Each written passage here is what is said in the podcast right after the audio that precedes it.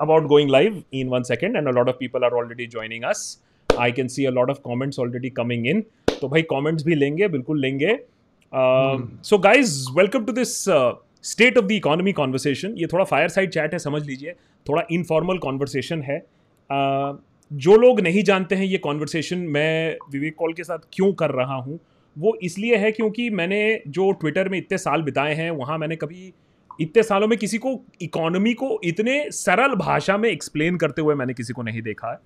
और मुझे ज़्यादा नॉलेज है नहीं, मैं कोई एक्सपर्ट तो हूँ नहीं हमारे नाइन ओ क्लॉक एंकर्स की तरह, जो सीधी गति से बता सकते हैं आपको कि चाइना पर कैसे हमने अटैक किया है। तो हम, उतना तो नॉलेज है नहीं तो हमने कहा कि एक काम करते हैं, तीन महीने हो गए हैं लॉकडाउन को। तीन महीने हो गए लॉकडाउन को, थोड़ा समझने की कोशिश तो करें कि हालत कहाँ है, क्योंकि न्यूज़ चैनल पे तो पता नहीं चलता है। और साथ ही साथ ऐसा मौके की बात हुई कि भाई विवेक कौल जी हमारे तरफ़ अंटू शंटू काम नहीं करते वो लॉकडाउन में भी बड़ा बड़ा काम कर रहे हैं। ये है उनका किताब bad money inside the NPA mess how it threatens the Indian banking system Indian banking system threaten होगा तो अब भी थ्रेटन हो गए तो so what is this book about NPA bad money इसके बारे में डिस्कस करेंगे बैंकिंग एनपीए और बैंकिंग एनपीए से आप पर और हम पर क्या फ़र्क पड़ता है इस पे भी बात करेंगे। लेकिन इकोनॉमी से रिलेटेड इतनी सारी चीज़ें हैं तो हमने कहा रात के दस बजे पकड़े थोड़ा आराम से गपियाएँगे तो Vivek many many thanks for joining us here on my pleasure आपसे बात करना हमेशा अच्छा लगता है। तो शुरुआत करते हैं कि भाई आज चार बजे बहुत सस्पेंस था। पूरा देश हाँ. काउंट डाउन कर रहा था। संबित पात्रा लिख रहे थे काउंट डाउन बिगिन तो हमें लगा कि भैया कुछ जंग वंग ना छिड़ जाए। लेकिन हुआ ये कि the prime minister came out with a good announcement no doubt I mean लोग कह सकते हैं कि भाई ये प्रेस कॉन्फ्रेंस करने की क्या ज़रूरत थी ये तो एक स्टेटमेंट से भी आगे बात आ सकती थी। हम्म। लेकिन फ्री राशन दिया जा रहा है। एक्सटेंड किया जा रहा है फ्री राशन स्कीम नवंबर के महीने तक अब इस पर भी बहुत डिबेट हुआ कि नवंबर के महीने तक ही क्यों इलेक्शन से लिंक्ड है कि नहीं है बिहार को देख रहे हैं छठ पूजा की बात हो रही है लेकिन ओवरऑल थोड़ा सा संक्षिप्त रूप में समझा दीजिए लोगों को कि हम्म। ये जो गवर्नमेंट ये जो फ्री फ़ूड प्रोवाइड कर रही है कितना इंपॉर्टेंट है पहले हो। जाना चाहिए था कि नहीं था और इससे हम्म। कितनी जाने बचेंगी देखिए होता क्या है कि पिछले कई सालों से जो फ़ूड कॉरपोरेशन ऑफ़ इंडिया है जो जो किसानों से चावल और गेहूँ खरीदता है वो ज़रूरत से ज़्यादा चावल और गेहूँ खरीदता आ रहा है। हम्म। मतलब फ़ूड कॉरपोरेशन ऑफ़ इंडिया क्या करता है कि वो चावल और गेहूँ खरीदता है और फिर उसको एक सब्सिडाइज रेट पे कम दामों पे अपनी जो पब्लिक डिस्ट्रीब्यूशन सिस्टम है जो राशन की दुकानें हैं उनके थ्रू उसको डिस्ट्रीब्यूट करता है। लेकिन जितना डिस्ट्रीब्यूट होता है, उससे कहीं ज़्यादा चावल और गेहूँ खरीदा जाता है। तो इससे हो क्या रहा था कि काफ़ी जो चावल और गेहूँ पड़ा हुआ है एफसीआई के गोदानों में, वो बस वो पड़ा हुआ था और वो खराब हो रहा था। तो अब आप ये देखिए बड़ी मतलब अजीब सी बात है कि जो पैसे पिछले पाँच सात दस सालों में फालतू की वजह से खर्च हुए वो अब जाके कहीं ना कहीं काम आ रहे हैं क्योंकि सरकार के पास इतना चावल और गेहूँ है कि वो उसको मुफ़्त में पूरे देश में बांट सके। हम्म। तो इससे एक तो ये होगा कि जिन लोगों के पास अभी काम नहीं है उनको काफ़ी फ़ायदा होगा। दूसरी चीज़ ये है कि अब ये नवंबर तक क्यों किया गया और देखिए क्या होता है कि सरकारें जो हैं वो एक समय तक के लिए ही निर्णय लेती हैं। अब नवंबर के बाद क्या सिचुएशन होगी? उसके बाद इसकी ज़रूरत पड़ेगी या नहीं पड़ेगी तो इस पर हमेशा विचार किया जा सकता है और इस पर निर्णय अक्टूबर, सितंबर में कभी लिया जा सकता है। तो मुझे लगता है ये एक अच्छा निर्णय है और काफ़ी जो जितना जो मतलब एफसीआई के पास जो एक्स्ट्रा मतलब चावल और गेहूँ पड़ा हुआ था, उसको इस्तेमाल किया जा सकता है। विवेक मैं मैं ऑफकोर्स लोगों से सुपर चैट वगैरह लेटर ऑन तो लेता रहूँगा, जैसे जब मेरे सवाल ख़त्म होंगे। और हमारे जो डिस्कॉर्ड मेंबर्स है, जो हमारे मेंबर्स हैं, उन्होंने एन पी ए रिगार्डेड काफ़ी सवाल ऑलरेडी यहाँ मेरे पास रखे हुए हैं। लेकिन just just a quick question is it कि ये अनाउंसमेंट था नेशनल टेलीविज़न पे किया गया, प्रधानमंत्री द्वारा किया गया, ऐसे अनाउंसमेंट्स और एग्जीक्यूशन में कितना slip between the cup and the lip होता है? देखिए, अब आ... अब अब जो राशन का जो जो की जो सिस्टम है पूरे देश में वो अलग अलग स्टेट्स में अलग अलग हिसाब से चलती है। काफ़ी स्टेट्स हैं जैसे तमिलनाडु हो गया या अपना इवन छत्तीसगढ़ है जैसे वहाँ पे ये सिस्टम बहुत बढ़िया चलता है। हम्म। पर काफ़ी स्टेट्स में जैसे बिहार हो गया और अपना झारखंड हो गया इवन यूपी बहुत हद तक वहाँ पे ये उतने अच्छे से नहीं चलता है। तो अब अब वो सिस्टम पे डिपेंड करता है। जिस स्टेट में जैसा सिस्टम है उस उस हिसाब से ये डिस्ट्रीब्यूशन होगा। चलिए अब बात करते हैं दूसरी बड़ी स्टोरी के और ऑब्वियसली वो बहुत ही ट्रेंडिंग टॉपिक भी है और कॉन्वर्सेशन भी बहुत ज़्यादा हो रहा है। वो है चाइना को लेकर और ये ऐप बैन को लेकर 24 घंटे हो गए ये खबर आए हुए और अब ऑब्वियसली कॉन्वर्सेशन आगे बढ़ चुकी है कि चाइना को हमने मात दे दी उनको पता ही नहीं चला। अब उससे थोड़ी सी बात आगे बढ़ी है कि हमारे फार्मास्यूटिकल्स जो सप्लाई है एपीआईज हैं जो चाइनीज़ इन्वेस्टमेंट है उसका क्या? So from a economic perspective देखिए मैंने मैं भी ये मानता हूँ कि पॉलिटिकली एक मैसेज तो बहुत अच्छा गया क्योंकि देखिए लोग भी कहते हैं देखो कुछ तो किया ना कुछ तो किया ना। तो वो वो सेंटिमेंट जो है लोगों को शांत करने के लिए कि देखिए हम कुछ कर रहे हैं वो मैं मानता हूँ। लेकिन आप इकोनॉमिक पॉइंट ऑफ़ व्यू से और बताइए कि अभी हमारे पास स्कोप क्या है? क्योंकि मेक इन इंडिया तो हो नहीं रहा है। तो इधर बॉयकॉट बॉयकॉट ही खेलते रहेंगे क्या? आज आपके अंदर का भक्त बैनर्जी थोड़ा ज़्यादा बाहर आता है। हाँ देखिए जो अब पॉलिटिकल मैसेजिंग अपनी जगह है पर अगर हम इसको आर्थिक रूप से देखें तो हमको जितनी चाइना की ज़रूरत है चाइना को उतनी हमारी ज़रूरत है नहीं। और ये मैं बहुत ही ये मैं इस चीज़ को सेंसेशनलाइज करने के लिए बिल्कुल ही नहीं बोल रहा हूँ। मैंने बहुत करीब से डेटा देखा है। और अगर आप डेटा देखेंगे तो आप ये पाएँगे कि हमारी ज़िंदगी की जो एकदम सबसे ज़रूरी चीज़ें हैं और मैं यहाँ मोबाइल वोबाइल की बात बिल्कुल भी नहीं कर रहा हूँ। मोबाइल वगैरह के लिए तो हम उन पर टोटली डिपेंडेंट हैं। हम्म, पर जो बाकी भी ज़रूर ज़रूरी चीज़ें हैं अब जैसे बिजली मतलब जिस बिजली पे हम सब चल रहे हैं तो बिजली के जो काफ़ी जिन जिस जिस जिन उपकरणों से बिजली का उत्पादन होता है वो उपकरण भी चीन से आते हैं। या आप दूध ले लीजिए हम्म। या डेयरी इंडस्ट्री ले लीजिए जो डेयरी इंडस्ट्री में जो इक्विपमेंट यूज़ होता है वो भी चीन से आता है। दवाइयों में जो पदार्थ जिन पदार्थों से दवाइयाँ बनती हैं वो करीब सत्तर फ़ीसदी चीन से आता है। तो अब चीन और चीन की जो सरकार है उसका जो अपनी इकोनॉमी पे कंट्रोल है वो भारतीय सरकार से कहीं ज़्यादा है। तो अगर हम्म। वो ये चाहेंगे कि कल से अ, की की जो दवाई बनाने में जो पदार्थ लगते हैं वो भारत अ, नहीं आए तो वो इस चीज़ चीज़ को इम्प्लीमेंट कर सकते हैं। और उससे जो है अब ठीक है उसके अलग और भी सोल्यूशन हैं पर उससे जो है भारत में बहुत ज़्यादा प्रॉब्लम्स हो सकती हैं। जी। और फिर आप देखिए जैसे लोग फ़ोन की बात करते हैं तो लोग जब ये बोलते हैं कि India is now the number two producer of mobile phones in the world. मतलब चीन के बाद भारत सबसे ज़्यादा मोबाइल फोन्स प्रोड्यूस करता है। पहले वियतनाम नंबर दो पे था अब हिंदुस्तान है। पर आपको यहाँ पे ये ध्यान रखना होगा कि जो ये मोबाइल फोन्स की केवल असेंबली असेंबली हो रही है यहाँ पे। तो जो पदा जो जो उसमें इक्विपमेंट जा रहा है जो चीज़ें जा रही हैं वो अभी भी चीन और अलग अलग देशों से बन के भारत आ रही हैं। और बाकी आप कुछ भी ले लीजिए आप वॉशिंग मशीन मशीन ले लीजिए आप गाड़ियाँ ले लीजिए आप एयर कंडीशनर ले लीजिए। तो दुनिया भर की चीज़ें हैं जिसमें चीन का मतलब बहुत बड़ा हाथ है। इसके अलावा आप देखिए जो हमारे जो अब हम ऐप्स की बात कर लें और जो बड़े ऐप्स हैं जिनका हम इस्तेमाल करते हैं। टिकटॉक तो खैर मतलब एक अ, मतलब वो अलग किस्म की चीज़ थी उस उससे उस उससे हम लोग मतलब कंटेंट क्रिएट कर रहे थे और मज़ा भी ले रहे थे।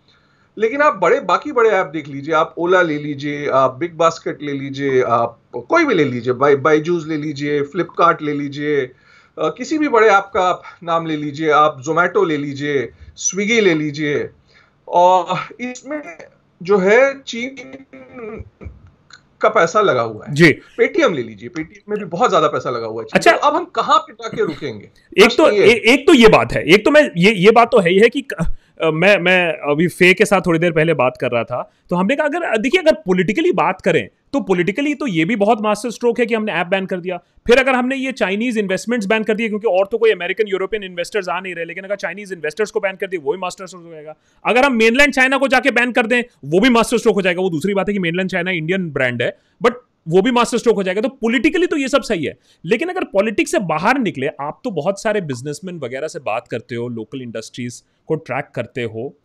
हम बात तो करते हैं ईज ऑफ़ बिज़नेस की, लेकिन कभी भी आपको किसी प्रैक्टिसिंग बिजनेसमैन ने बोला है कि ईज ऑफ़ बिज़नेस अब आसान हो गया है, मुझे किसी ने नहीं बोला है। नहीं नहीं किसी ने नहीं बोला है और और सही अपने लेवल पे देखिए, आप और मैं भी व्यापारी ही हैं छोटे मोटे ही हैं, पर हैं। और हम भी सिस्टम से अपने तरीके से छोटे मोटे ही तरीके से डील करते हैं। और आपको और मुझे दोनों को मालूम है कि ये जो डीलिंग है हमारी सिस्टम के साथ सरकार के साथ ये मुश्किल ही हुई हुई हुई है पिछले कई सालों में। ये आसान तो हुई नहीं। जी। और देखिए एक एक जो बात मैं, मैं हमेशा कहता हूँ और आ, मतलब और मैं आज भी कहूँगा कि आ, कोई हमको मजबूर नहीं कर रहा है चीन से सामान खरीदने के लिए। हम अपनी मर्ज़ी से भारतीय कंज्यूमर जो है वो अपनी मर्ज़ी से चीन से सामान खरीद रहा है। वो इसलिए कर रहा है क्योंकि उसको एक दाम पे एक क्वालिटी प्रोडक्ट मिल रहा है। और या तो फिर आप अगर आप व्यापारियों से बात करिए तो वो ये बोलेंगे कि हमको जो प्रोडक्ट चाहिए वो या तो भारत में बनता नहीं है और अगर बनता है तो उस दाम पे हमको वो क्वालिटी नहीं मिलती है। हम्म। तो ये ये कोई ये चॉइस की बात नहीं है। यहाँ पे ऑप्शन ही नहीं है बहुत केसेस में। और बाकी केसेस में जहाँ चॉइस है भी, वहाँ सबसे अच्छी चॉइस उस प्रोडक्ट की है जो चाइना से बन के आ रहा है। और मेरा ये मानना है कि अल्टीमेटली आप इकोनॉमिक्स जो है economics is about choice it's about consumption हालाँकि सरकारें और और लोग जो हैं उसको इस नज़रिए से नहीं देखते हैं, लेकिन अल्टीमेटली क्या है कि भैया कंज्यूमर का तो फ़ायदा हो रहा है ना? आप, अब देखिए, अभी जो सात आठ हज़ार रुपए में जिस क्वालिटी का स्मार्टफ़ोन आता है वो पहले तीस पैंतीस हज़ार रुपए में भी नहीं आता था। करेक्ट बराबर है? और इस और ये जो फ़ोन है मतलब मैं जाओमी का मोबाइल फ़ोन इस्तेमाल कर रहा हूँ दो साल से। एंटी नेशनल और और मैं आपको बताऊँगा मैंने बहुत मोबाइल फ़ोन खरीदे हैं मैंने बहुत मोबाइल फ़ोन बदले हैं और इससे बढ़िया मोबाइल फ़ोन मैंने इस्तेमाल नहीं किया है ठीक है? अब अगर मुझे इसी दाम पे एक भारतीय मोबाइल फ़ोन मिलता है हम्म। जो कि हंड्रेड परसेंट इंडिया में बना हुआ है मैं खरीदूँगा। बिल्कुल। मैं ज़रूर खरीदूँगा। अगर हज़ार दो हज़ार रुपए ज़्यादा भी दाम हो तब भी मैं खरीदूँगा। हम्म। पर कोई बनाए तो। करेक्ट um, बनाए तो um, ये ये ऑफ़ कोर्स ये डिबेट तो डिस्कशन चलता रहेगा लेकिन आई आई थिंक सारे जो देख रहे हैं कम से कम अभी लाइव स्ट्रीम उनको तो यही मालूम होना चाहिए कि एक है पॉलिटिक्स और एक है इकोनॉमिक्स पॉलिटिक्स बिल्कुल सही है मास्टर स्ट्रोक है एक मैसेज गया है देखिए हम क्या कर सकते हैं बट अगर आप पॉलिटिक अगर इकोनॉमिकली देखें तो पॉलिटिकली भी मास्टर स्ट्रोक जो है वो भारत के अंदर है। हाँ. भारत के बाहर है कि नहीं वो हमको अभी आने Correct. वाले दिनों में बिकॉज़ उसका मैसेजिंग बहुत ही उल्टा जाता है कि ये कंट्री है। कल कल अगर यूएस के साथ प्रॉब्लम हो जाए तो यूट्यूब बैन हो जाएगा। अभी जिसपे हम लोग लाइव कर रहे हैं तो शायद वो बैन हो जाए। तो that of course is a little bit of a problem coming down to GDP जिसको लेकर इतना कंफ्यूजन है कि मैं भी बहुत कंफ्यूज आया हूँ। अभिजीत बैनर्जी के साथ जब मैंने इंटरव्यू किया था तो सबसे मेमोरेबल चीज़ अभिजीत बैनर्जी मैंने ऐसी भक्त बैनर्जी इंटरव्यू करा था अभिजीत बैनर्जी को भक्त बैनर्जी को बोला अरे आपको आपको क्या मालूम है ये सब जीडीपी शीडीपी तो Abhijit Banerjee in all seriousness said it also that listen किसी को पता नहीं है ये सब जीडीपी वीडीपी कैसे कैलकुलेट होता है इकोनॉमिस्ट को तो बिल्कुल नहीं, नहीं पता है. तो मैं ये वेरियस फिगर्स देख रहा हूँ। कोई कहता है टू परसेंट कोई कहता है फोर परसेंट श्रिंकेज कोई कहता है नेगेटिव ग्रोथ हो जाएगा। What is the outlook where are we headed as terms as overall economy and GDP आपको क्या लग रहा है? देखिए मैं एक यहाँ पे एक एक पहले एक बात कहना चाहूँगा और उसके बाद फिर मैं आपके प्रश्न का जवाब दूँगा कि जहाँ पे कोई भी आदमी इकोनॉमी और इकोनॉमिक्स के बारे में बहुत ही कॉन्फिडेंटली बात करे उस आदमी पे बिल्कुल ध्यान नहीं देना चाहिए। पहली बात। और होता क्या है कि अगर आप टीवी वगैरह पे देखें या आप सोशल मीडिया पे देखें लोग बहुत ही कॉन्फिडेंटली बात करते हैं। और जो लोग उनको फॉलो करते हैं उनको लगता है कि अरे वाह इतने कॉन्फिडेंस से बात कर रहा होगा तो इसको तो मालूम हाँ. और अभिजीत बैनर्जी की बात बिल्कुल सही है कि किसी भी आदमी को पूरी तरह से इतनी बड़ी अर्थव्यवस्था के बारे में मालूम होना ये तो पॉसिबल ही नहीं है ना भाई। तो अब इसीलिए जीडीपी जो है जीडीपी एक नंबर है। और जैसा कि हम अंग्रेज़ी में कहते हैं it is a theoretical construct बहुत सारे नंबर आते हैं उनको मिला मिला के अलग अलग अजम्पन्स लेके वो एक नंबर बनाया जाता है। लेकिन अगर हम जीडीपी को छोड़ दें उसके अलावा बहुत सारे इकोनॉमिक इंडिकेटर्स हैं जो हर महीने आते हैं या हर तीन महीने पे आते हैं या कुछ एक चीज़ें हर हफ़्ते भी आती हैं जिनको देखकर ये अंदाज़ा लगाया जा सकता है कि अर्थव्यवस्था कैसी चल रही है या किस तरफ़ बढ़ रही है। तो आप देखिए जैसे जो मैं दो तीन यहाँ पे मैंने एग्जाम्पल्स लेके रखे हैं और मैं मतलब वो डेटा में शेयर करना चाहूँगा। तो आप देखिए आज जो है सरकार के पहले दो महीने यानी अप्रैल और मई के टैक्स कलेक्शंस का डेटा आया ठीक है? पहले दो महीने में टैक्स कलेक्शंस जो है केंद्रीय सरकार के वो करीब करीब चवालीस फ़ीसदी नीचे हो गिरे हैं पिछले साल के कंपैरिजन में। चवालीस फ़ीसदी नीचे करीब एक लाख इक्कीस हज़ार करोड़ की कमाई हुई। अगर हम केवल जीएसटी को देखें गुड्स एंड सर्विसेज़ टैक्स माल और सेवा कर जिसको कहते हैं और जो कि सबसे अच्छा इंडिकेटर है कि देश में खरीद फरोख हो रही है कि नहीं। क्योंकि जीडीपी अल्टीमेटली टैक्स जो है वो कंजम्पशन पे लगता है हम्म। अगर हम कुछ खरीदेंगे तब उस पर जीएसटी लगता है तो जीएसटी जो है वो करीब करीब सत्तर फ़ीसदी नीचे है पिछले साल के कंपैरिजन में चौबीस हज़ार आठ सौ पंचानवे करोड़ की कमाई हुई है और और आप बाकी बहुत सारा डेटा है, जैसे टू व्हीलर रजिस्ट्रेशन आप अगर मई के महीने का देखें तो टू व्हीलर रजिस्ट्रेशन करीब नवासी फ़ीसदी नीचे हैं। कारों का रजिस्ट्रेशन करीब सत्तासी फ़ीसदी नीचे है। बिजली का प्रोडक्शन जो मई में हुआ, वो करीब पिछले मई से 18 फ़ीसदी नीचे है। अप्रैल से, अप्रैल के महीने से इंप्रूवमेंट है ओके आप ट्रैक्टर्स की बहुत बात हो रही है आजकल की, बहुत ट्रैक्टर बिक रहे हैं। और ट्रैक्टर की की जो मई का जो नंबर है वो करीब पिछले मई से पचपन फ़ीसदी नीचे है छब्बीस हज़ार तीन सौ बत्तीस ट्रैक्टर बिके थे मई में और ट्रैक्टर की एक और बात मैं यहाँ कहना चाहूँगा कि ट्रैक्टर जो है वो एक अमीर किसान को दर्शाता है हम्म। वो गरीब किसान को नहीं दर्शाता हम्म। तो तो ऐसे आप कोई भी बहुत सारे इकोनॉमिक इंडिकेटर्स हैं उनको आप ले लीजिए और उनको देख के आपको ये पता लगेगा कि मतलब पिछले जो अप्रैल और मई के महीने में जो जो भारतीय इकोनॉमी रही है, वो बहुत ही खराब स्थिति में रही है। हाँ मई और जून के नंबर जो है वो अप्रैल से कहीं बेहतर है, क्योंकि अप्रैल में जो है पूरा पूरा लॉकडाउन था। उसके बाद धीरे धीरे इकोनॉमी खुलनी शुरू हो गई है। और अब हमको ये देखना होगा, अब अब जो सबसे इंटरेस्टिंग चीज़ ये होगी कि जैसे जैसे इकोनॉमी और खुलेगी, अब मतलब अगस्त, सितंबर में तो नंबर्स कैसे होंगे? मेरा ये मानना है कि अगस्त और सितंबर के जो नंबर्स हैं वो पहले के नंबर से अप्रैल मई जून के नंबर से थोड़े बहुत बेहतर होंगे। और उसकी वजह ये होगी कि एक पेंटअप डिमांड जो है जी। वो खुले। तो इसलिए असली जो सिनेरियो है इकोनॉमी का वो अक्टूबर नवंबर दिसंबर जो हमारे त्योहार का भी जो जो हमारा जो त्योहार का भी समय होता है त्योहारों का समय होता है उस समय हम लोगों को क्लियरली समझ में आने लगेगा कि हालत कितनी खराब है। हालत खराब है ये तो सब जानते हैं। Okay okay. लेकिन कितनी खराब है वो साल के आखिरी तीन महीनों में थोड़ी क्लैरिटी आएगी। अब क्योंकि इस... अभी क्या हो रहा है कि बहुत सारा अभी आप देखिए देश के बहुत सारे हिस्से जो हैं वो अभी भी बंद है। अब जैसे आज आ, कल मुंबई में लॉकडाउन जो है जुलाई इकतीस तक आ, बढ़ा दिया गया। और हालाँकि काफ़ी कुछ अलाउ हो रहा है धीरे धीरे चीज़ें खुल रही हैं। जैसे दुकानें जो हैं दिन हफ़्ते में तीन दिन खुल सकती हैं। तो इस किस्म की चीज़ें हो रही हैं। लेकिन अभी भी जो है आ, मतलब इकोनॉमी अपनी फुल पोटेंशियल पे नहीं चल रही है। करेक्ट तो उसको होने में थोड़ा समय लगेगा और जब तक वो नहीं होगा तब तक क्लैरिटी नहीं होगी कि कि कितनी हालत खराब है। करेक्ट हालत तो खराब है। इसको लेकर भी काफ़ी डिबेट होता रहता है। लेकिन तीन महीने का टाइम है तो समझने के लिए काफ़ी अच्छा है कि बहुत सरकारों ने बहुत अलग अलग उपयोग निकाले। जर्मनी ने अपने जीडीपी का मैक्सिमम पोर्शन इन्वेस्ट किया इकोनॉमी को बचाने के लिए। दूसरे देशों में भी अमेरिका में भी बात होती है ten twelve percent G D P यहाँ बीस लाख करोड़ अनाउंस हुआ निकला दो करोड़ दो लाख करोड़। मिडिल क्लास नहीं है। हाँ उसका भी हाँ दो लाख करोड़ उसकी भी कोई पुष्टि नहीं है। सो so, सरकार और क्या कर सकती थी? और मेरा मेरा और भी स्पेसिफिक इशू ये भी है कि हमने इंडस्ट्री के साथ जो लॉकडाउन किया उसको क्या हम ग्रेजुअली अनलॉक कर सकते थे? सिर्फ़ इंडस्ट्री को। वियतनाम का एग्ज़ाम्पल बड़ा अच्छा था। जिस जिस इंडस्ट्री में सोशल डिस्टेंसिंग पॉसिबल था उन्होंने इंडस्ट्रीज़ को सिलेक्टिव बेसिस पे खोलने दिया गया था। सो so, हमारा क्या ये जो ये होता है ना ऑल और नथिंग हाँ नहीं देखिए पहला सवाल आपका ये था कि और सरकार क्या कर सकती थी? तो इसका थोड़ा मैं मतलब लंबा जवाब दूँगा कि देखिए, क्या हुआ है कि आप अगर 2018 के अंत से देखें तो भारतीय अर्थव्यवस्था जो है वो धीरे धीरे स्लो डाउन की तरफ़ जा रही थी।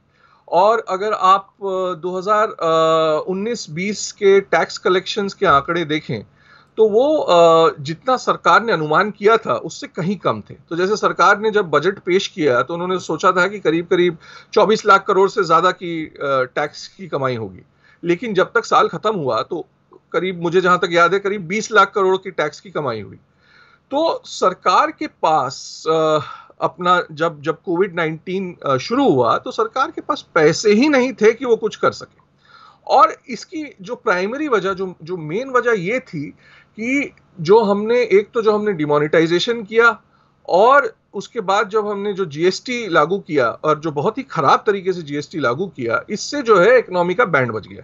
मैं आपको याद दिला दूँ कि आज की रात तीन साल पहले भारत की दूसरी आज़ादी हुई थी। थ्री इयर्स एग्जैक्टली टुनाइट बात भी नहीं कर रहा है। अब कोई मास्टर स्ट्रोक नहीं कर रहा है जीएसटी को। मतलब क्या? सो so, अब तो उसकी वजह से ये हुआ कि जो सरकार जो मतलब इकोनॉमी स्लो डाउन हो गया और इकोनॉमी में जब स्लो डाउन हुआ तो सरकार जो कर कमा रही थी जो टैक्स और वो नहीं कमा पाई जो कमाना चाहती तो इसलिए इनके पास पैसे ही नहीं थे कि ये एक लिमिट के आगे कुछ कर सके। आ, दूसरी बात ये कि आ, आप आप दूसरा सवाल आप ये पूछ रहे थे कि जो हाँ वियतनाम में जो किया गया। हाँ सिलेक्टिव अनलॉक्स हाँ देखिए क्या है कि हमारे यहाँ क्या हमारे इस इस सरकार की जो सबसे बड़ी बीमारी ये है वो ये है कि ये सब कुछ पीएमओ के थ्रू करना चाहते हैं। हम्म। अब आप देखिए देश में इतनी सारी इतने सारे प्रदेश हैं और इतने सारे प्रदेश में इतने सारे चीफ मिनिस्टर्स हैं जिनको जनता ने वोट दिया है। तो मुझे ये लगता है और मुझे हमेशा ये लगता है कि कोई भी प्रॉब्लम जो है वो लोकल लेवल पे हैंडल होनी चाहिए। क्योंकि लोकल लेवल पे सरकार को सबसे अच्छी इंफॉर्मेशन होती है कि क्या चल रहा है। दिल्ली में बैठ के ये पता नहीं लगाया जा सकता है कि पूरे देश में क्या हो रहा है। और इसका बड़ा सिंपल सा एग्ज़ाम्पल है जो हमने ये एसेंशियल नॉन एसेंशियल जो हमने शुरू किया। तो अब क्या what is essential and what is not essential अब मान लीजिए जैसे एक एक हमारा जो किराने वाला है, उसको आपने एसेंशियल बोल दिया, ठीक है भाई, वो खुला है। उसने चार दिन सामान बेचा, उसका सामान खत्म हो गया। अब जो जिस जिस टेंपो में उसका सामान डिस्ट्रीब्यूटर के पास से आता है वो भी एसेंशियल होना चाहिए। उसके बाद जिस ट्रक में डिस्ट्रीब्यूटर के पास सामान आता है वो भी एसेंशियल होना चाहिए। उसके बाद जिस फैक्ट्री में वो सामान बनता है वो भी एसेंशियल होनी चाहिए। उसके बाद जिस फैक्ट उस फैक्ट्री में जिस प्लास्टिक में वो सामान पैक होता है मान लीजिए मतलब दाल है तब दाल कहीं पे पैक हो रही है तो वो वो प्लास्टिक वाला बनाने वाला भी एसेंशियल होना चाहिए। फिर जो उस प्लास्टिक पे प्रिंटिंग होती है वो भी एसेंशियल होनी चाहिए। तो आप कहाँ जाके कहाँ कहाँ? जब, जब आप एक एक सेंट्रलाइज लेवल से जब आप एक निर्णय लेते हैं तो तो फिर इन सब बातों पे कोई ध्यान रहता नहीं है। तो इसलिए जो है फिर प्रॉब्लम्स होती हैं। विवेक यू नो जब वो माइग्रेंट क्राइसिस हुआ था आई थिंक मेरे लिए सबसे लोएस्ट पॉइंट था uh, जब वो माइग्रेंट क्राइसिस हुआ था क्योंकि मुझसे काफ़ी हद तक देखा नहीं गया था। और और टू बी वेरी ऑनेस्ट आप सेल्फ प्रेजर्वेशन कह लीजिए या नहीं या मैंने दस साल मैंने भी जर्नलिज्म फुल टाइम भी किया हुआ है, एक अंदेशा हो जाता है। आज ये चल रहे हैं रस्ते पे, आज ये बेघर हुए हैं, कल हमारी बारी आएगी। मेरा, मुझे डर था इस बात का, और मुझे अभी भी इस बात का डर है कि माइग्रेंट क्राइसिस तो एक झांकी है मिडिल क्लास अभी बाकी है। तो व्हाट डू यू थिंक ये जो सिचुएशन हुआ है, अभी ए ए, अभी पीक नहीं मालूम है।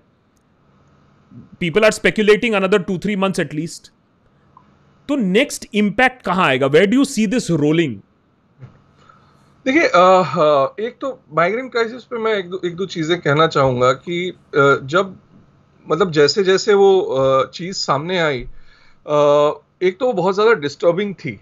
दूसरी चीज़ जो जो मैंने जो मुझे लगा और मैंने इसके बारे में लिखा भी था कुछ दिन पहले कि मुझे मेरा ये अं, अंदाज़ा है कि जो लोग गए जो लोग शहरों को छोड़ के अपनी गाँव की तरफ़ गए हैं वो गाँव से वापस शहर आएँगे और बहुत जल्दी आएँगे और उनको आना पड़ेगा।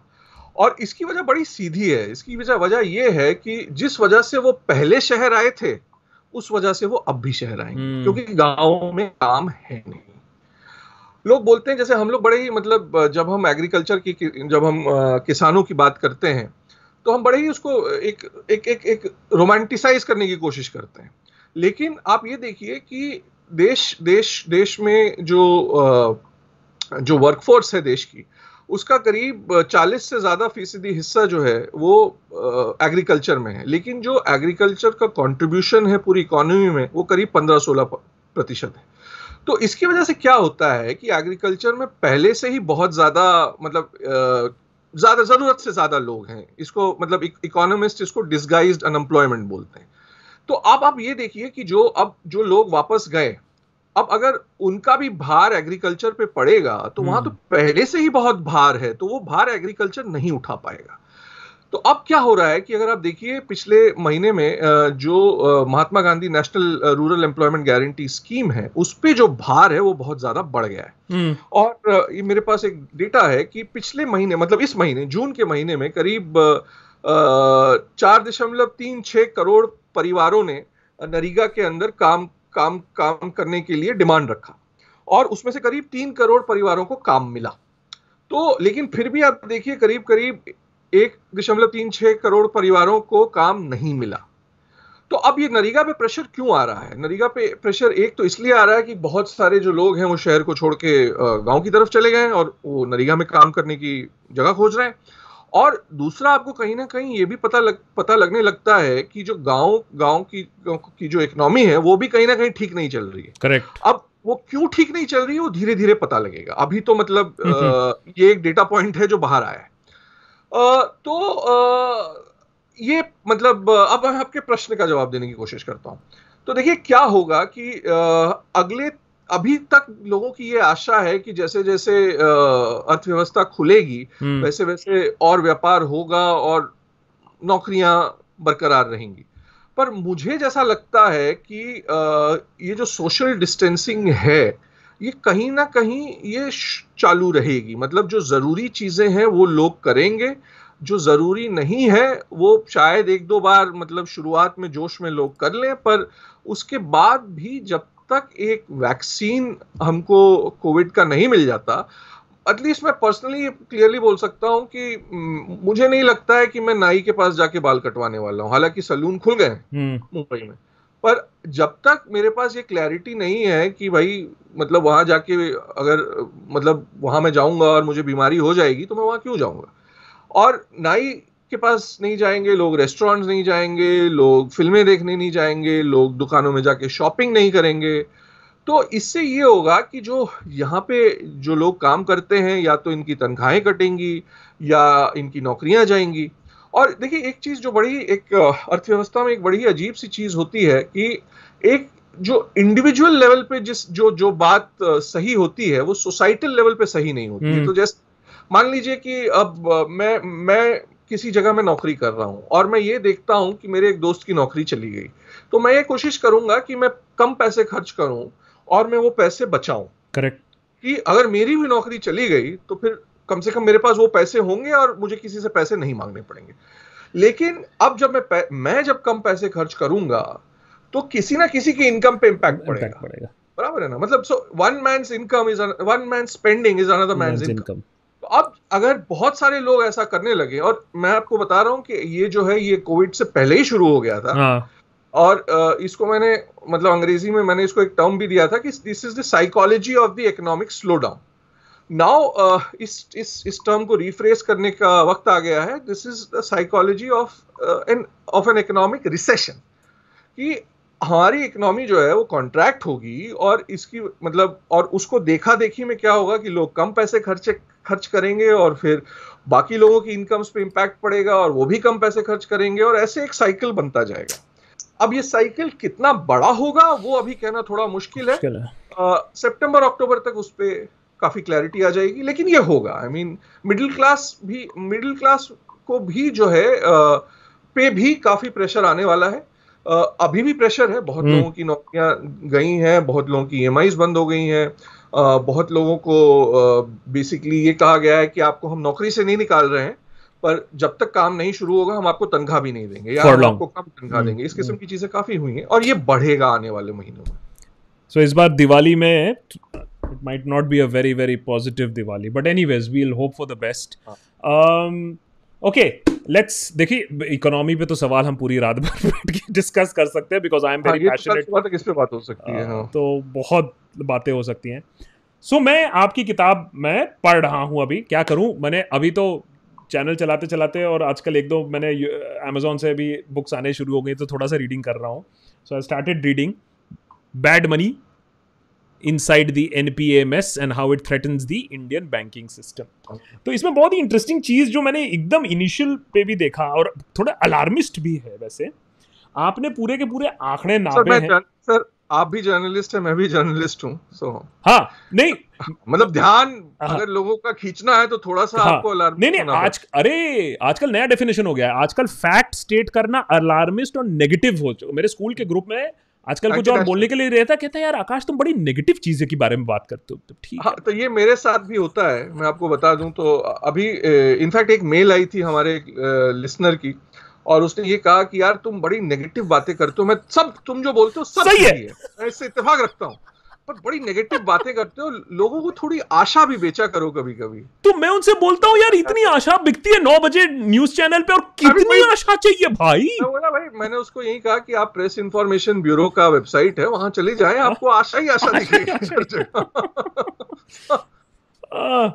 तो उसमें Uh, as the bad loans of the public sector banks accumulated, loss mounted, the government had to constantly invest more money into these banks to keep them going. Between 2011 and 2012, 2018 19, it invested 2 lakh 91,000 crores to keep these banks afloat. Okay. The bulk of this 90,000 crores and 1 lakh 6,000 crores uh, was spent in 2017 18, 2018 19, respectively despite few banks having bad loans rate more than 20%, which mm. means more than the fifth of the loans that they had given out had been defrauded, defaulted on. A large number of depo- depositors continue to maintain their deposits with these banks and have not withdrawn them. मैं इसको alarmist इसीलिए बोल रहा था कि by your calculation you are saying is that अगर एक astute investor होता, एक अलर्ट इन्वेस्टर होता जिसका पैसा पब्लिक सेक्टर बैंक में है तो वो अपना पैसा बाहर खींच लेता। आपका इसमें जो लॉजिक है, वो क्या है? That a person who has money in the public sector bank should be more careful if yes how should he know मेरे पास ये बहुत सवाल आता है। हमको कैसे मालूम चलेगा हमारा बैंक खतरे में कि नहीं खतरे ये मैं बताता हूँ, इसका जवाब मैं आपको देता हूँ। देखिए, क्या है कि अभी हम जिस जमाने में हैं वहाँ पे कोई बैंक जो है, वो बर्बाद तो नहीं होगा बैंक करप्ट नहीं होगा, क्योंकि अगर वैसी स्थिति आएगी तो आरबीआई उसको मतलब या तो किसी के साथ मर्ज कर देगा या कुछ इस किस्म की चीज़ होगी। लेकिन, और ये ये बात बहुत इंपॉर्टेंट है और इसको, इस बात को लोग ध्यान में नहीं रखते हैं कि देखिए क्या होता है कि जैसे अभी आप आप येस बैंक को ले लीजिए, ठीक है ना? तो येस बैंक इस कगार कगार पे आ गया था कि वो बंद होने वाला था तो फिर आरबीआई ने एक रेस्क्यू अरेंज किया। और उसमें कुछ दिन के लिए एक मोराटोरियम लगाया कि इस जब वो मोराटोरियम था तो आप पचास हज़ार रुपए से ज़्यादा नहीं निकाल सकते थे। तो ये चीज़ जो है ये एक पब्लिक सेक्टर बैंक के साथ भी हो सकती ही है। तो आपका पैसा कहीं नहीं पैसा रहेगा पैसा डूबेगा नहीं।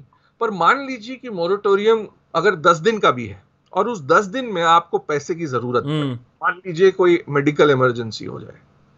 बराबर है। मान लीजिए कुछ भी हो जाए मतलब पैसे की ज़रूरत कभी भी पड़ सकती है। और पैसे की लाइफ में यूटिलिटी क्या है? जब जब ज़रूरत पड़े और पैसा होते हुए भी आप अगर उस पैसे को आप निकाल के इस्तेमाल नहीं कर सकते हैं तो फिर उसकी यूटिलिटी क्या है? तो इसलिए मैं ये कहता हूँ कि एक ही नंबर एक नंबर होता है बैंक्स का, उसको अलग अलग जैसे बहुत लोग ग्रॉस एनपीए बोलते हैं ग्रॉस नॉन परफॉर्मिंग एसेट बहुत लोग बैड लोन्स रेट बोलते हैं। तो आपको उस नंबर पे ध्यान रखना है। और उसके लिए बड़ा ही सीधा तरीका है हर तीन महीने पे बैंक्स हर एक बैंक जो है, एक इन्वेस्टर प्रेजेंटेशन पब्लिश करता है, जो कि उसके वेबसाइट पे फ्रीली अवेलेबल होती है। आपको कुछ नहीं करना है, आपको उसके वेबसाइट पे जाना है और उस प्रेजेंटेशन को डाउनलोड करना है और उसमें आपको देखना है कि वो ग्रॉस एनपीए की प्रतिशत कितनी है। अगर वो दस प्रतिशत से ज़्यादा है तो आपको उस बैंक से पैसा निकालना है और किसी और बैंक में रखना है। अब इसमें प्रॉब्लम ये हो जाती है कि जितने पब्लिक सेक्टर बैंक्स हैं स्टेट हम्म। बैंक को छोड़ के सबका एनपीए दर जो है जो gross NPA bad loan rate है वो दस परसेंट से ज़्यादा ही है ज्यादातरों का। तो मेरा ये मानना है कि एक पब्लिक सेक्टर बैंक और दूसरे पब्लिक सेक्टर बैंक में जो सर्विस आपको दी जा रही है उसमें कोई अंतर नहीं है। ना कोई इंटरेस्ट रेट्स भी लगभग सेम है। तो आप ऐसे पब्लिक सेक्टर बैंक में पैसा रखिए जहाँ पे बैड लोन्स की जो दर है जो ग्रॉस हम्म। एनपीए है वो कम है। क्योंकि सर्विस लेवल तो वही है इंटरेस्ट लेवल भी वही है। अब हाँ ये हो सकता है कि आप मतलब कोई बैंक आपके बगल में हो और वहाँ बैंक मैनेजर और टेलर जो है आपसे हंस के बात कर रहे हैं तो वो अलग बात। लेकिन आपका पैसा है तो इसलिए आपको ही मतलब निर्णय लेना है और आपको ही ये देखना है कि वो पैसा सेफ़ रहे। तो हम्म, इसलिए और दूसरी चीज़ ये जो बहुत लोग जैसे जब ये बंबई में खासकर अभी जब ये पीएमसी बैंक का पूरा पूरी कहानी सामने आई और उसमें बहुत सारी स्टोरीज आई कि अरे मेरा 25 लाख रुपए बैंक में था मेरी सारी सेविंग्स इसी बैंक में थी हाँ। मेरी बेटी की शादी है अ, मेरे हार्ट का ऑपरेशन है मुझे ऑक्सीजन का सिलेंडर चाहिए बहुत सारी ऐसे वीडियो क्लिप्स बन के सामने आई। तो अब मुझे जो मतलब अब मतलब अ, मतलब मुझे उन लोगों के साथ मतलब मुझे उन लोगों पे दया आई पर हम्म, आप एक लेवल पे देखिए तो ये बेवकूफ़ी भी है। अगर आप 25 लाख रुपए कमाने की क्षमता रखते हैं या रखती हैं तो आपको कम से कम ये भी समझ में आना चाहिए कि वो सारा पैसा एक जगह नहीं होना चाहिए। अच्छा मतलब Vivek just just because I have done this to myself and you know मुझे बड़ा दुख लगता है। आई फील मेरे मेरे फादर ने मुझे फ़ोन करके मेरे ऊपर हंस भी रहे थे। मैंने अपने फादर को पुश कर करके कर करके बिकॉज़ ही इज़ हम लोग लोअर मिडिल क्लास फैमिली से है तो एक मैंने वो मेरे फादर के पास आई थिंक आठ आठ बैंक अकाउंट्स थे और उसमें पैसा स्प्रेड आउट था। क्यों? क्योंकि वो वन लाख रुपीज़ वाला लॉजिक था तो ज़िंदगी भर की जो भी कमाई थी तो एक बैंक में बीस हज़ार एक बैंक में पच्चीस हज़ार ऐसे पड़े रहते थे पैसे हाँ। तो मैंने एकत्रित कराया। उनका भी वही डर था and remember this is harking back to those days जब बैंक्स बंद होने की बात होती थी सेवेंटीज एट्टीज की बात कर रहे हैं हम। तो हाँ, अ, तो, तो, तो अब अब मैं इस पे जो आपने कराया वो सही कराया आपने गलत नहीं कराया देखिए आठ बैंक अकाउंट बहुत होते हैं। मैं ये नहीं कह रहा हूँ कि आपके पास आठ बैंक अकाउंट होने चाहिए। मैं ये बोल रहा हूँ कि तीन चार रखिए। हाँ। तीन आइडियल है चार रखना है चार रखिए। और दो पब्लिक सेक्टर में रखिए। दो प्राइवेट सेक्टर में रखिए। ओके। okay. या तो एक ऐसा रखिए जो घर के नज़दीक है हम्म, अगर इस किस्म की चीज़ें हैं अगर आपको ये लगता है जैसे एक अब मैं आपको एक सिंपल एग्जांपल देता हूँ। जैसे आईडीबीआई बैंक है ठीक है? आईडीबीआई बैंक की जो bad loans rate highest bad loans rate थी वो करीब 32-33 परसेंट के आसपास थी। मतलब अगर बैंक ने सौ रुपए का लोन दिया है उसमें से एक तिहाई जो है वो लौटाया नहीं गया था। अब मान लीजिए आपका अकाउंट है आईडीबीआई बैंक में ठीक है? और वो बगल में है। कन्वीनियंट है। करेक्ट तो वहाँ आप अकाउंट रखिए पर उसमें एफडी मत करिए। उसमें रोज के खर्च के खर्चे का पैसा रखिए। उसमें अगर जैसे कभी कुछ इमरजेंसी हो जाए और आप मतलब आपको बैंक जाके ही पैसा निकालना अच्छा लगता है तो उसमें इस किस्म का पैसा रखिए। ठीक है। तो ये मतलब देखिए आपको ये मतलब मैनेज करना जो है बहुत ज़रूरी है। पर think- आप सही कह रहे हैं जैसे मतलब आपके मेरे पिताजी के पास भी जो है एक जमाने में करीब आठ दस बैंक अकाउंट थे। आई थिंक आई थिंक ये बात तो है कि हम लोग को और थोड़ा सा सैवी होने की ज़रूरत है। Uh, जैसे कि मैं बहुत ही रिग्रेट करता हूँ कि जब मैंने कॉलेज में मैं डिबेटिंग करता था और मैं पैसे कमाता था डिबेटिंग से दिल्ली यूनिवर्सिटी में उसके बाद मेरी पहली नौकरी लगी रेडियो मिर्ची में एज अ रेडियो जॉक और मैं उस ज़माने में अच्छा पैसा कमा लेता था सारा उड़ा दिया। और फिर उसके बाद मीडिया में जब नौकरी की तो सब सब सब समझ में आया कि उड़ाना नहीं चाहिए था सेव करना चाहिए था पावर ऑफ़ कंपाउंडिंग नहीं था। सर लेकिन बात यह है ना कि अगर आप उड़ाते नहीं तो आपको समझ में भी समझ में नहीं आता हाँ। Burnt your fingers and then learn the lesson चलो any so now we come to the question जो कि सो so, हमारी एक कम्युनिटी है विवेक जो कि डिस्कॉर्ड पे है एक एक एक डिस्कॉर्ड पे देशभक्त की एक कम्युनिटी है तो वो मैंने यहाँ इस बार कहा था कि तुम लोग बताओ तुम लोग को क्या सवाल पूछने हैं। तो ये देशभक्त के डिस्कॉर्ड कम्युनिटी से कुछ सवाल हैं हम्म, जो कि मैं पढ़ना चाहूँगा। एक तो सबसे पहले तो ठंडा पानी का सवाल है how do you become a successful NPA and get away with it मैंने वही होता ना how to get away with murder how to get away with murder आए मैं अपने किताब के इंट्रोडक्शन के दो पैराग्राफ पढ़ के इनका जवाब देना चाहूँगा ठीक है so John Maynard Keynes John Maynard Keynes एक ब्रिटिश इकोनॉमिस्ट थे very very famous John Maynard Keynes an oft quoted but less read economist who lived in the first half of the 20th century is said to have remarked if you owe your bank a hundred pounds you have a problem but if you owe your bank a million pounds it has the economist uh, you know which is a magazine uh, a few years ago came up with the modern day version of what keynes had said if you owe your bank a billion pounds everybody has a problem so the trick is to get to a state where you can borrow that kind of money and get away with it so i mean so ये ये बड़ा अच्छा सवाल है और इसको मैं मतलब मैं एक एक एक, एक uh, आगे ले जाना चाहूँगा uh, देखिए क्या है कि uh, हम लोग जब uh, इंडिया में हम लोग जब डिफॉल्टर्स की बात करते हैं तो दो तीन नाम सामने आते हैं सबसे पहले। तो एक तो भाई विजय माल्या हो गए दूसरा हो गया हमारे नीरव मोदी ठीक है? पर लोगों को अगर आप उनसे ये पूछिए कि सबसे बड़ा डिफॉल्टर कौन है हम्म। किसी को नहीं मालूम। है सबको सब हम लोग विजय माल्या को गाली देते हैं और नीरव मोदी को गाली देते हैं। तो नीरव मोदी और विजय माल्या और जिसको हम अंग्रेज़ी में स्मॉल फ्राई कहते हैं ना कि ये छोटे मोटे लोग हैं इन्होंने तो बस इतना सा डिफ़ॉल्ट किया जो सबसे बड़ा डिफॉल्टर है वो भूषण स्टील कंपनी का मालिक है। हम्म। उसका ब्रिज मोहन सिंगल उन, उनका नाम है और आप उनको गूगल कीजिए उनकी तस्वीर आपको कहीं नहीं मिलेगी। तो प्रॉब्लम यहाँ ये हो गई कि क्योंकि माल्या और मोदी दोनों मीडिया सावी थे और नीरव मोदी के केस में तो क्योंकि इनका सरनेम भी नरेंद्र मोदी के साथ कॉमन था तो लोगों के दिमाग में एकदम बैठ गया। तो इसलिए ये लोग जो है ये लोग जो है पोस्टर बॉयज़ बन गए। मैं ये नहीं कह रहा हूँ कि इन्होंने डिफ्रॉड नहीं किया पर मैं ये कह रहा हूँ कि इनसे इनसे बड़ी मछलियाँ जो है वो भी हैं और हम्म। उनके बारे में लोगों को मालूम नहीं है हम्म। तो जैसे अब रुया ब्रदर्स हो गए एस आर स्टील के उन्होंने करीब करीब फोर्टी नाइन थाउज़ेंड करोड़ का डिफ़ॉल्ट किया तो बड़ी मछलियाँ हैं यहाँ उन काफ़ी बड़ी मछलियाँ हैं लेकिन हम लोग जो है माल्या और मोदी से आगे बढ़े ही नहीं कभी ऐसा Aparna is saying, how is the loan taken by medium and small scale industry different from the one taken by large corporation? How is debt collection different? बहुत कॉमन सवाल आया है। देखो लोगों का लॉजिक बड़ा सिंपल है। अरे मैं और आप लोन लेंगे एक लोन मिस करेंगे। अरे अब बाबा अरे एक बार मैंने गलती से मेरे बैंक अकाउंट में पैसे नहीं थे बाउंस कर गया। आई सेड मैं आपको पैसे दे देता हूँ। नहीं आपको फिर बैंक में ब्रांच में जाके चेक सबमिट करना पड़ेगा। Even if I have the money वो कहेंगे नहीं आपको चेक से सबमिट करना पड़ेगा. So the embarrassment and the follow up is immaculate तो यहाँ और आपने अपने बुक में भी लिखा था कि warning signals had started coming in in 2011 itself तो ये यूपीए बीजेपी की बात नहीं हो रही है। Warning signals had started coming in 2011 तो वो थोड़ा समझाइए कि फिर hmm. हमारे तरह फ़ोन करके बोला क्यों नहीं गया तेरा बिज़नेस बेच देंगे. हाँ तो अगर आपने मेरी किताब देखी हो तो वो बेसिकली वसीम बरेलवी की एक शेर से शुरू होती है। तो उनका शेर यहाँ पे मैं कहना चाहूँगा और शेर ये है कि गरीब लहरों पर पहरे बिठाए जाते हैं गरीब लहरों पर पहरे बिठाए जाते हैं समुंदरों की तलाशी कोई नहीं लेता है ना?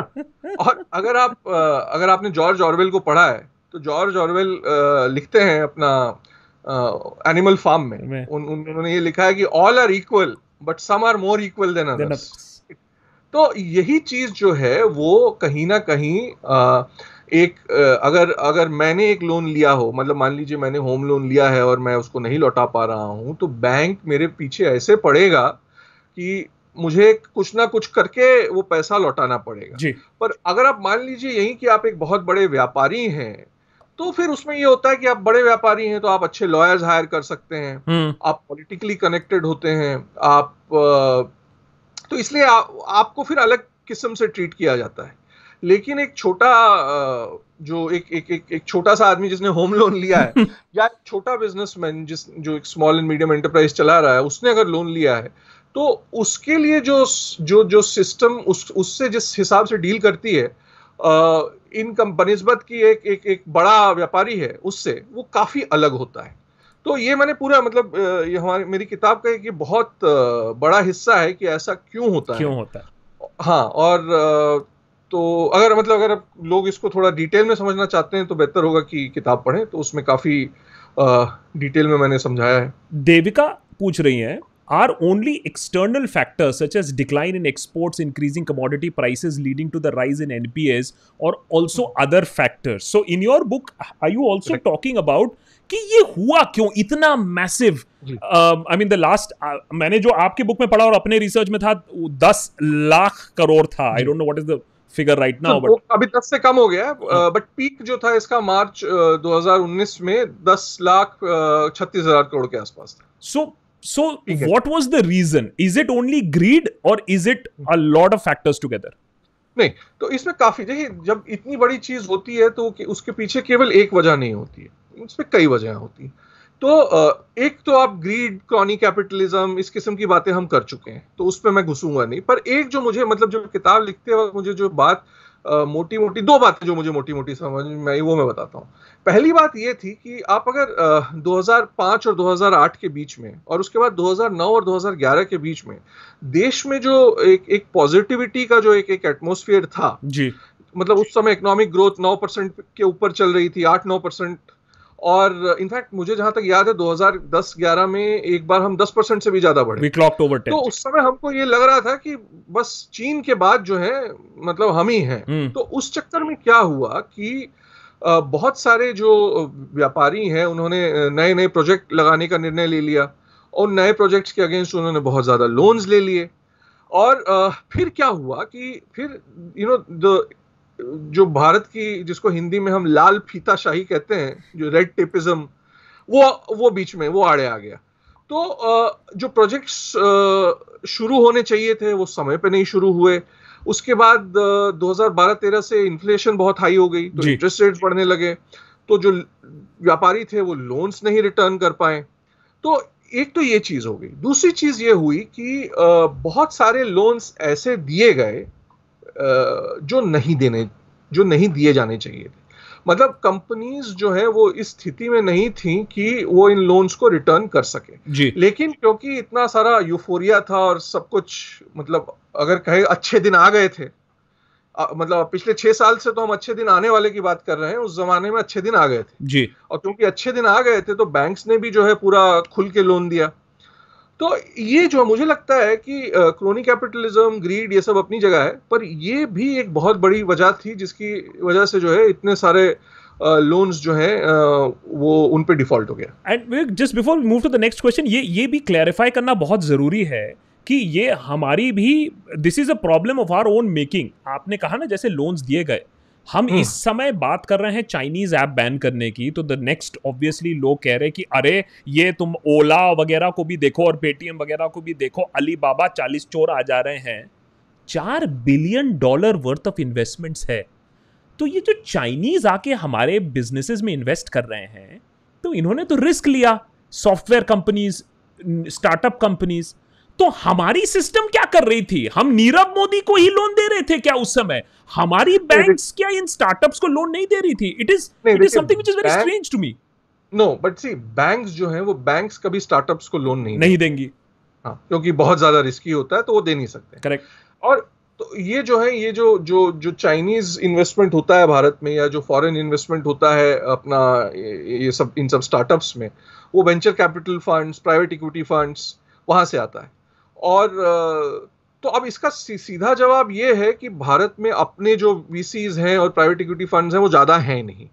दूसरी चीज़ ये है कि जैसे अब फ्लिपकार्ट जैसी कंपनी है उसमें भी बहुत सारा इन्वेस्टमेंट जो है वो सिंगापुर विंगापुर में हुआ। हम्म। और उसकी वजह यह है कि हमारे जो नियम कानून हैं वो स्टार्टअप फ्रेंडली नहीं है। तो इसलिए होता यह है कि उस उस जो भारतीय नियम मतलब को नहीं तोड़ने के लिए ये जो स्टार्टअप्स हैं वो बाहर से पैसा लाते हैं और फिर उसको मॉरिशस से रूट होगा या वो सिंगापुर से आएगा।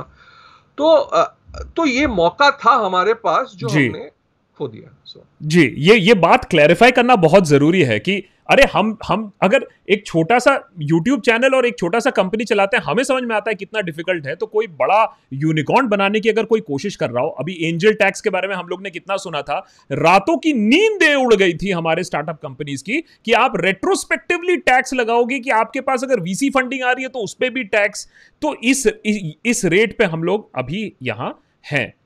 Um, एक और सवाल जो आया है किंग कॉन्ग से। I am not reading the whole question, but the basic question is कि क्रेडिट डाउनग्रेड की आजकल बहुत बातें चल रही हैं। एक समय India was very highly credit rated और अब वेरियस रीजन से। एनपीए के वजह से क्या हमारी क्रेडिट रेटिंग और नीचे जाएगी या अभी it is stable as of now और it could get worse sir, sir country level पे जो क्रेडिट रेटिंग होती है वो गवर्नमेंट uh, डेट के हिसाब से होती है। हाँ। और इंडिविजुअल जो बैंक लेवल की क्रेडिट रेटिंग होती है वो अ, वो उसमें डिफॉल्ट्स का रोल हो सकता है तो अब इंडिविजुअल बैंक वगैरह की जो रेटिंग्स है वो नीचे जाएँगी बट कंट्री लेवल रेटिंग पे तब फ़र्क पड़ेगा जब जो भारतीय सरकार ने जो लोन लिया है वो अगर एक लेवल के ऊपर जाएगा तो उस पर फ़र्क पड़ेगा okay and I have a last question. Uh, and I'm sure this would be dealt. मैंने वहाँ तक पढ़ा नहीं है अभी तक. Mehul is asking, being a partner in a couple of firms, I have had very strict. I have faced very strict behavior of banks while giving loans. Seems like they're safeguarding their money strongly, but can't be. But that can't be repeated with large companies. So is this willful? A lot of people have said ये जो loan है ये कितना हाँ. willful है ये scam? Okay. सो so, इस पे सर देखिए इस पे एक बड़ा इंटरेस्टिंग इसको मैंने थोड़ा सा फिलोसफिकी फिलोसफिकली डील किया है किताब में कि uh, क्या होता है कि एक एक एक अमेरिकी इकोनॉमिस्ट है थॉमस सॉवेल। वो बात करते हैं separation of knowledge and power okay? अब जैसे मैं और आप मान लीजिए आप एक होम लोन लेने जाते हैं। या मान लीजिए मैं एक होम लोन लेने जाता हूँ। तो अब जब बैंक जो बैंकर है जब वो होम लोन मुझे देगा तो मुझसे वो सारे कागज़ मांगेगा। वो जो मतलब मेरे सैलरी स्लिप्स मांगेगा इनकम टैक्स रिटर्न मांगेगा और वो पूरा अपना हिसाब लगा लेगा। कि इसको लोन इस आदमी में लोन रीपे करने की क्षमता है या नहीं है। हम्म। तो इस केस में क्या हो रहा है कि उसके पास नॉलेज भी है और उसके पास पावर भी है। नॉलेज ये है कि मैं लोन रिटर्न कर सकता हूँ या नहीं कर सकता हूँ और पावर ये है कि वो लोन उसको लोन देना चाहिए या लोन नहीं देना चाहिए। अब ये जो डायनामिक है ये बड़े कॉरपोरेट्स के, के काफ़ी बड़े कॉरपोरेट्स के चक, मतलब जब आप देखें तो ये डायनामिक टूट जाता है। कि जिस आदमी को ये नॉलेज होगी कि इस कंपनी को लोन नहीं देना चाहिए। शायद वो उस पोजीशन में नहीं, नहीं नहीं है। उसके पास ये पावर नहीं है डिसाइड करने का कि ये लोन दिया जाए या नहीं, नहीं दिया जाए। तो ये बहुत और ये यही ये जो चीज़ अगर आप जैसे अब आप देखिए आप आप HDFC बैंक और येस बैंक में क्या अंतर है? HDFC बैंक वही लोन देता है जो उसको लगता है कि रिपे होगा। यस बैंक ने किसी को तो अब नाम ही यस बैंक नाम ही यस बैंक रखा तो क्या कर सकते हैं? तो मजबूर है ना? नाम ही यस बैंक रख दिया तो मजबूरी है ना? तो उनकी क्या गलती तो हो सकती? है हाँ। तो एक एक किसी भी बैंक को मतलब अच्छी तरह से चलने के लिए ये बहुत ज़रूरी है कि जिस आदमी के पास नॉलेज है उस आदमी के पास पावर भी होना चाहिए वो लोन देने का देने के लिए या नहीं देने के लिए? तो ये डायनेमिक जब टूट जाता है और ये पब्लिक सेक्टर बैंक्स में अक्सर टूट जाता है क्योंकि बहुत सारे लोग इन्वॉल्व होते हैं। केवल पॉलिटिशियंस ही नहीं इन्वॉल्व होते हैं। मतलब आप हो सकता है कि पॉलिटिशियन का कहीं किसी केस में लेना देना भी नहीं हो। करेक्ट हो सकता है कि कोई बैंक में सीनियर लेवल पे हो जो चाहता है कि उनके किसी दोस्त को या उनके किसी व्यापारी मित्र को लोन दिया जाए। और okay. हो सकता है कि आपको ये मजबूर हो कि आपको ये लोन देना पड़े। तो बहुत सारे फैक्टर्स होते हैं जो आ, मतलब आ, जिसकी वजह से एनपीए होता है। ओके सो okay, so, मैं एमपीए एनपीए के सवाल अभी एक रोक देता हूँ। This is bad money in inside the NPA mess and how it threatens the Indian banking system Vivek Kaul की किताब है जाके ज़रूर ऑर्डर करिएगा। आप बिज़नेस इज़ द पब्लिक मैं आपको डिस्क्रिप्शन uh, में नीचे लिंक भी दे दूँगा for this book it is ten fifty two समाप्त करने से पहले पाँच आपके पास जल्दी जल्दी से सवाल हैं जो मेरे पास बहुत सारे डिस्कॉर्ड uh, में भी बहुत सारे लोगों ने ये सवाल पूछा है। First and foremost obviously what is this reason behind parotta paratha GST in in insane fuel prices also explain how the working of the middle class is affected to this basically ये कैसे चूसा जा रहा है GST और petrol prices is there some method to the madness और it's all madness no so देखिए क्या हुआ है? जैसे मैंने कि आ, मतलब शुरू में कहा कि जो टैक्स कलेक्शंस हैं वो गिर गए हैं बहुत बुरी तरह से। अब सरकार को कहीं ना कहीं से तो पैसा कमाना है। तो अब ये हुआ है कि इसकी वजह से जो एक्साइज ड्यूटी है पेट्रोल और डीजल पे वो काफ़ी बढ़ा दी गई है। सो पेट्रोल पे आई थिंक करीब दस रुपये बढ़ाई गई है और डीजल पे करीब तेरह रुपये बढ़ाई गई है। तो इसकी वजह से ये हुआ है कि आ, क्यों मतलब आ, जो तेल के दाम हैं वो बहुत गिरे हैं पर पेट्रोल और डीजल के दाम नहीं गिरे हैं। तो जैसे अप्रैल के अप्रैल महीने के अंत में जो तेल का दाम था वो करीब 16 डॉलर पर बैरल तक गिर गया था। आ, लेकिन तब अप्रैल से लेके अब तक करीब दाम जो है करीब 40 डॉलर पर बैरल तक पहुँच चुका है। तो एक तो ये वजह है बढ़ने की। तो हुआ ये है कि जब दाम गिर रहे थे तो सरकार ने कुछ उस दाम गिरने का जो आ, आ, फ़ायदा था वो कंज्यूमर को दिया नहीं। लेकिन जैसे जैसे दाम बढ़ने लगे वैसे वैसे वो जो है उस कंज्यूमर पे पास ऑन हो गया। लेकिन अभी अगर आप देखेंगे क्योंकि और कहीं से पैसा नहीं आ रहा है तो मुझे नहीं लगता कि सरकार के पास कोई और ऑप्शन भी है। तो इसलिए तेल का दाम तो बढ़ा ही रहेगा। um, मैं हमेशा कहता हूँ कि कोरोना हमने एक एपिसोड भी बनाया था कोरोना पे कि हमारे पास ब्लूप्रिंट था। इंडिया में पहला दस्तक नहीं दिया था कोरोना ने। बहुत जगह क्षतिग्रस्त करके इंडिया के पास आया था। और rapid testing was one thing that we should have done a long time ago drive in testing की बात कर लीजिए। ये सब चीज़ें हमें पहले करना चाहिए था। हम अभी भी प्रोटोकॉल्स को लेके अभी भी लड़ाई कर रहे हैं। कम टेस्टिंग ज़्यादा टेस्टिंग हर दिन कुछ ना कुछ चेंज होता रहता है। अभी इंडिया के पास कोई एग्ज़ाम्पल है किसी देश को फॉलो करने के लिए? Does India have a an example of a country जिसने इस रिसेशन को बीट करने के लिए कुछ अच्छा काम किया हो। Not talking about the pandemic I am talking about economic recession या कुछ और कर सकते हैं। मतलब सर देखिए एग्ज़ाम्पल तो बड़ा मुश्किल होगा क्योंकि यू नो भारत अपने आप में बहुत बड़ा देश है। तो इतने बड़े देश के लिए एक सिंगल सोल्यूशन होना या एक कंट्री से सोल्यूशन लेना ये बहुत मुश्किल है पर छोटी छोटी चीज़ें हो सकती हैं जैसे एक मैंने एक मैंने मैंने थोड़े दो एक महीने पहले एक एक पीस लिखा था जिसमें मैंने ये कहा था कि जो जो ऑटोमोबाइल्स पे जो जीएसटी है उसको घटाने की ज़रूरत है और हम्म। मतलब ऐसा कोई दो तीन परसेंट नहीं बट हम्म। अच्छा अगर आप करीब दस परसेंट तक घटाएँगे तो उससे मतलब काफ़ी दाम गिरेंगे और हो सकता है फिर लोग जो है जाके उन ऑटोमोबाइल्स को खरीदें। खरीदे। तो उसका फिर पूरा जो साइक्लिकल इफ़ेक्ट होता है क्योंकि क्या होगा कि लोग ज़्यादा ऑटोमोबाइल्स खरीदेंगे तो सरकार के पास भी टोटल जीएसटी ज़्यादा आएगा। हालाँकि पर यूनिट जीएसटी कम हो जाएगा। और फिर जब जब ज़्यादा मतलब लोग खरीदेंगे तो प्रोडक्शन भी ज़्यादा होगा। तो अब क्या होता है कि जैसे ऑटो और ऑटो एंसिलरी जो जो सेक्टर्स हैं उसमें कॉन्ट्रैक्ट वर्कर्स बहुत ज़्यादा होते हैं। तो अगर प्रोडक्शन बढ़ेगा तो कॉन्ट्रैक्ट वर्कर्स को काम भी मिलेगा फिर वो भी पैसे कमाएँगे। तो ऐसे यू नो एक आपको सेक्टर वाइज देखना पड़ेगा और हर सेक्टर के लिए फिर आपको काम करना पड़ेगा। पर पर भारत में ऐसा होता नहीं पहले भी कभी नहीं हुआ है।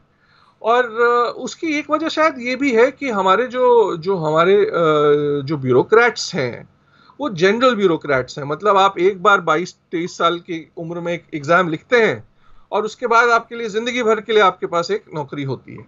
और फिर आपको घुमाया जाता है। मतलब एक जो मेरा फेवरेट एग्ज़ाम्पल है, जिसका मैं हर मतलब मैं बहुत इस्तेमाल करता हूँ, एक अरविंद मायाराम एक फाइनेंस सेक्रेटरी थे, जब यू, जब एनडीए गवर्नमेंट पावर में आई 2014 में, और अरुण जेटली के साथ उन्होंने काम किया था। और शुरू में चला, फिर पता नहीं क्या हुआ, उनको हटा दिया गया। और उनको हटा के टूरिज़्म सेक्रेटरी बना दिया गया।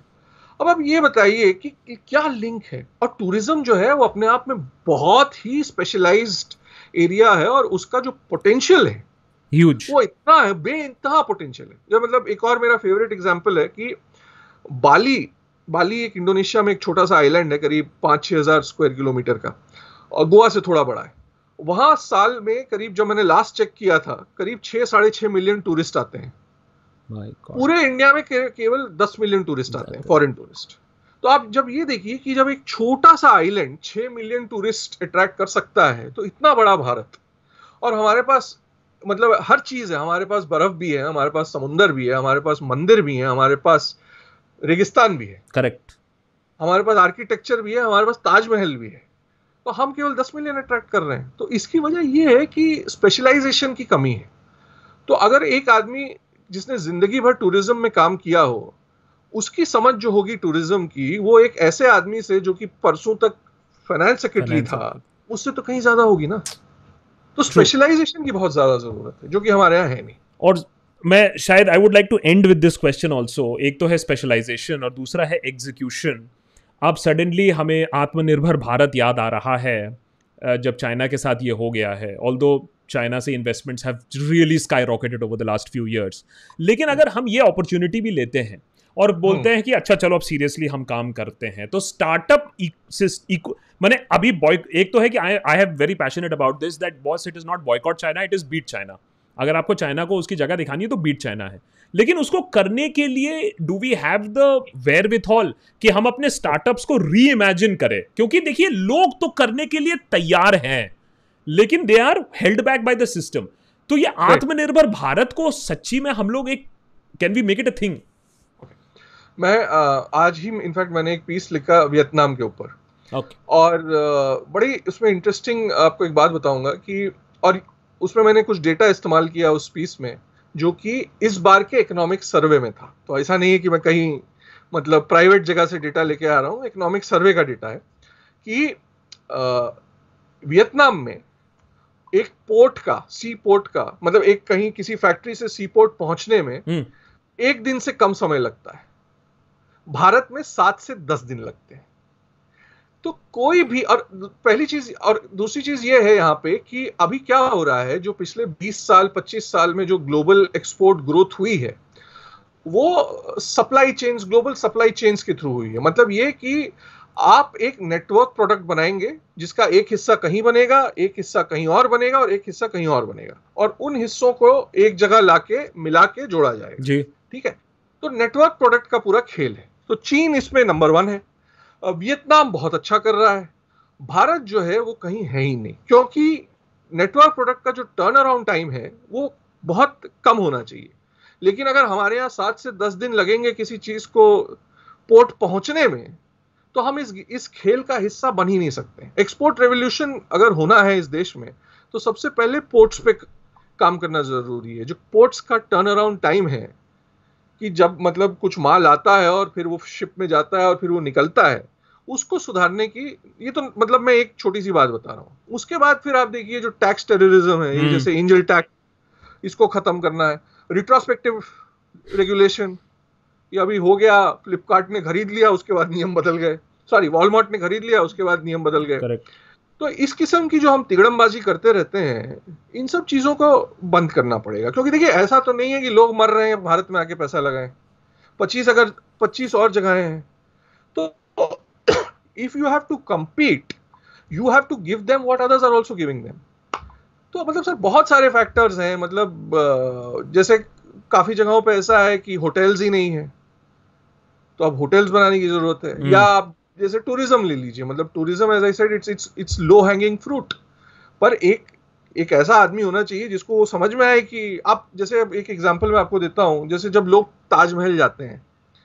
ताजमहल में घुसने के लिए जो आजकल मारामारी। करनी पड़ती है तो कोई क्यों करेगा? मतलब ताजमहल छोड़िए। जैसे एक एक मेरा एक और एक एग्जांपल है जैसे गुलमर्ग में गुलमर्ग अगर आप जाएँगे वहाँ आप वहाँ पे गंडोला लगा हुआ है आप नीचे से ऊपर जाते हैं। जी। वहाँ पे इतनी परेशानी होती है कि कोई हिसाब नहीं है। लेकिन वो स्विट्जरलैंड को मात दे देगा ब्यूटी में।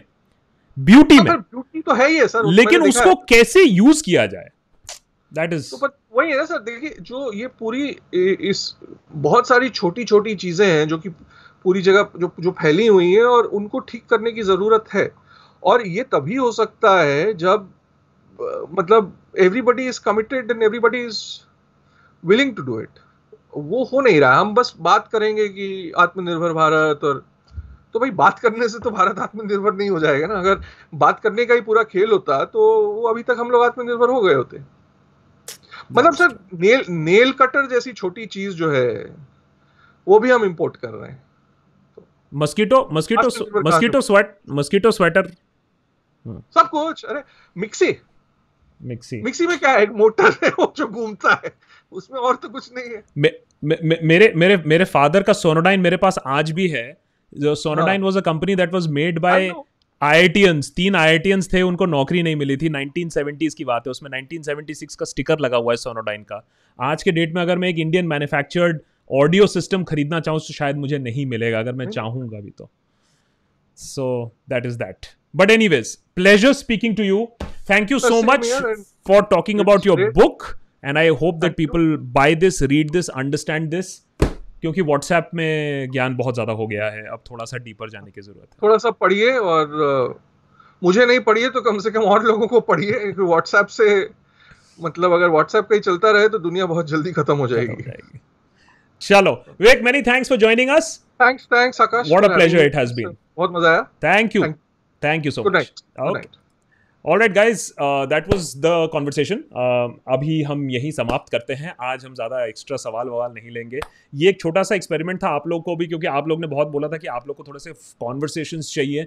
तो ये एक ऐसा ही एग्ज़ाम्पल था एक कॉन्वर्सेशन का with Vivek we'll get more conversation also कैसा लगा? ज़रूर कॉमेंट सेक्शन पे लिखिएगा। और किसके साथ ऐसे कॉन्वर्सेशन करने चाहिए, वो भी आप ज़रूर लिख सकते हैं। Thanks so much for watching great pleasure and और जो सारे लोग हमारे साथ जुड़े हुए हैं आज लाइव चार हज़ार लोग जो अभी लाइव और जो बाद में भी देखेंगे thank you so much for joining really appreciate membership अगर आप लोग को भी ऐसे, ये सारे इंटरव्यूज़ के क्वेश्चंस कम्युनिटी देती है तो अगर आपको ये देशभक्त की कम्युनिटी ज्वाइन करनी है तो नीचे लिखा हुआ है your link is very much there YouTube dot com slash the Deshbhakt slash join या Patreon dot com slash the Deshbhakt तब जाके आप डिस्कॉर्ड मेंबर बन सकते हैं और हमारी कम्युनिटी को ज्वाइन कर सकते हैं। Thanks so much for watching more conversation coming up और एपिसोड वो देखना मत भूलेगा वो भी आ रहे हैं। Thank you so much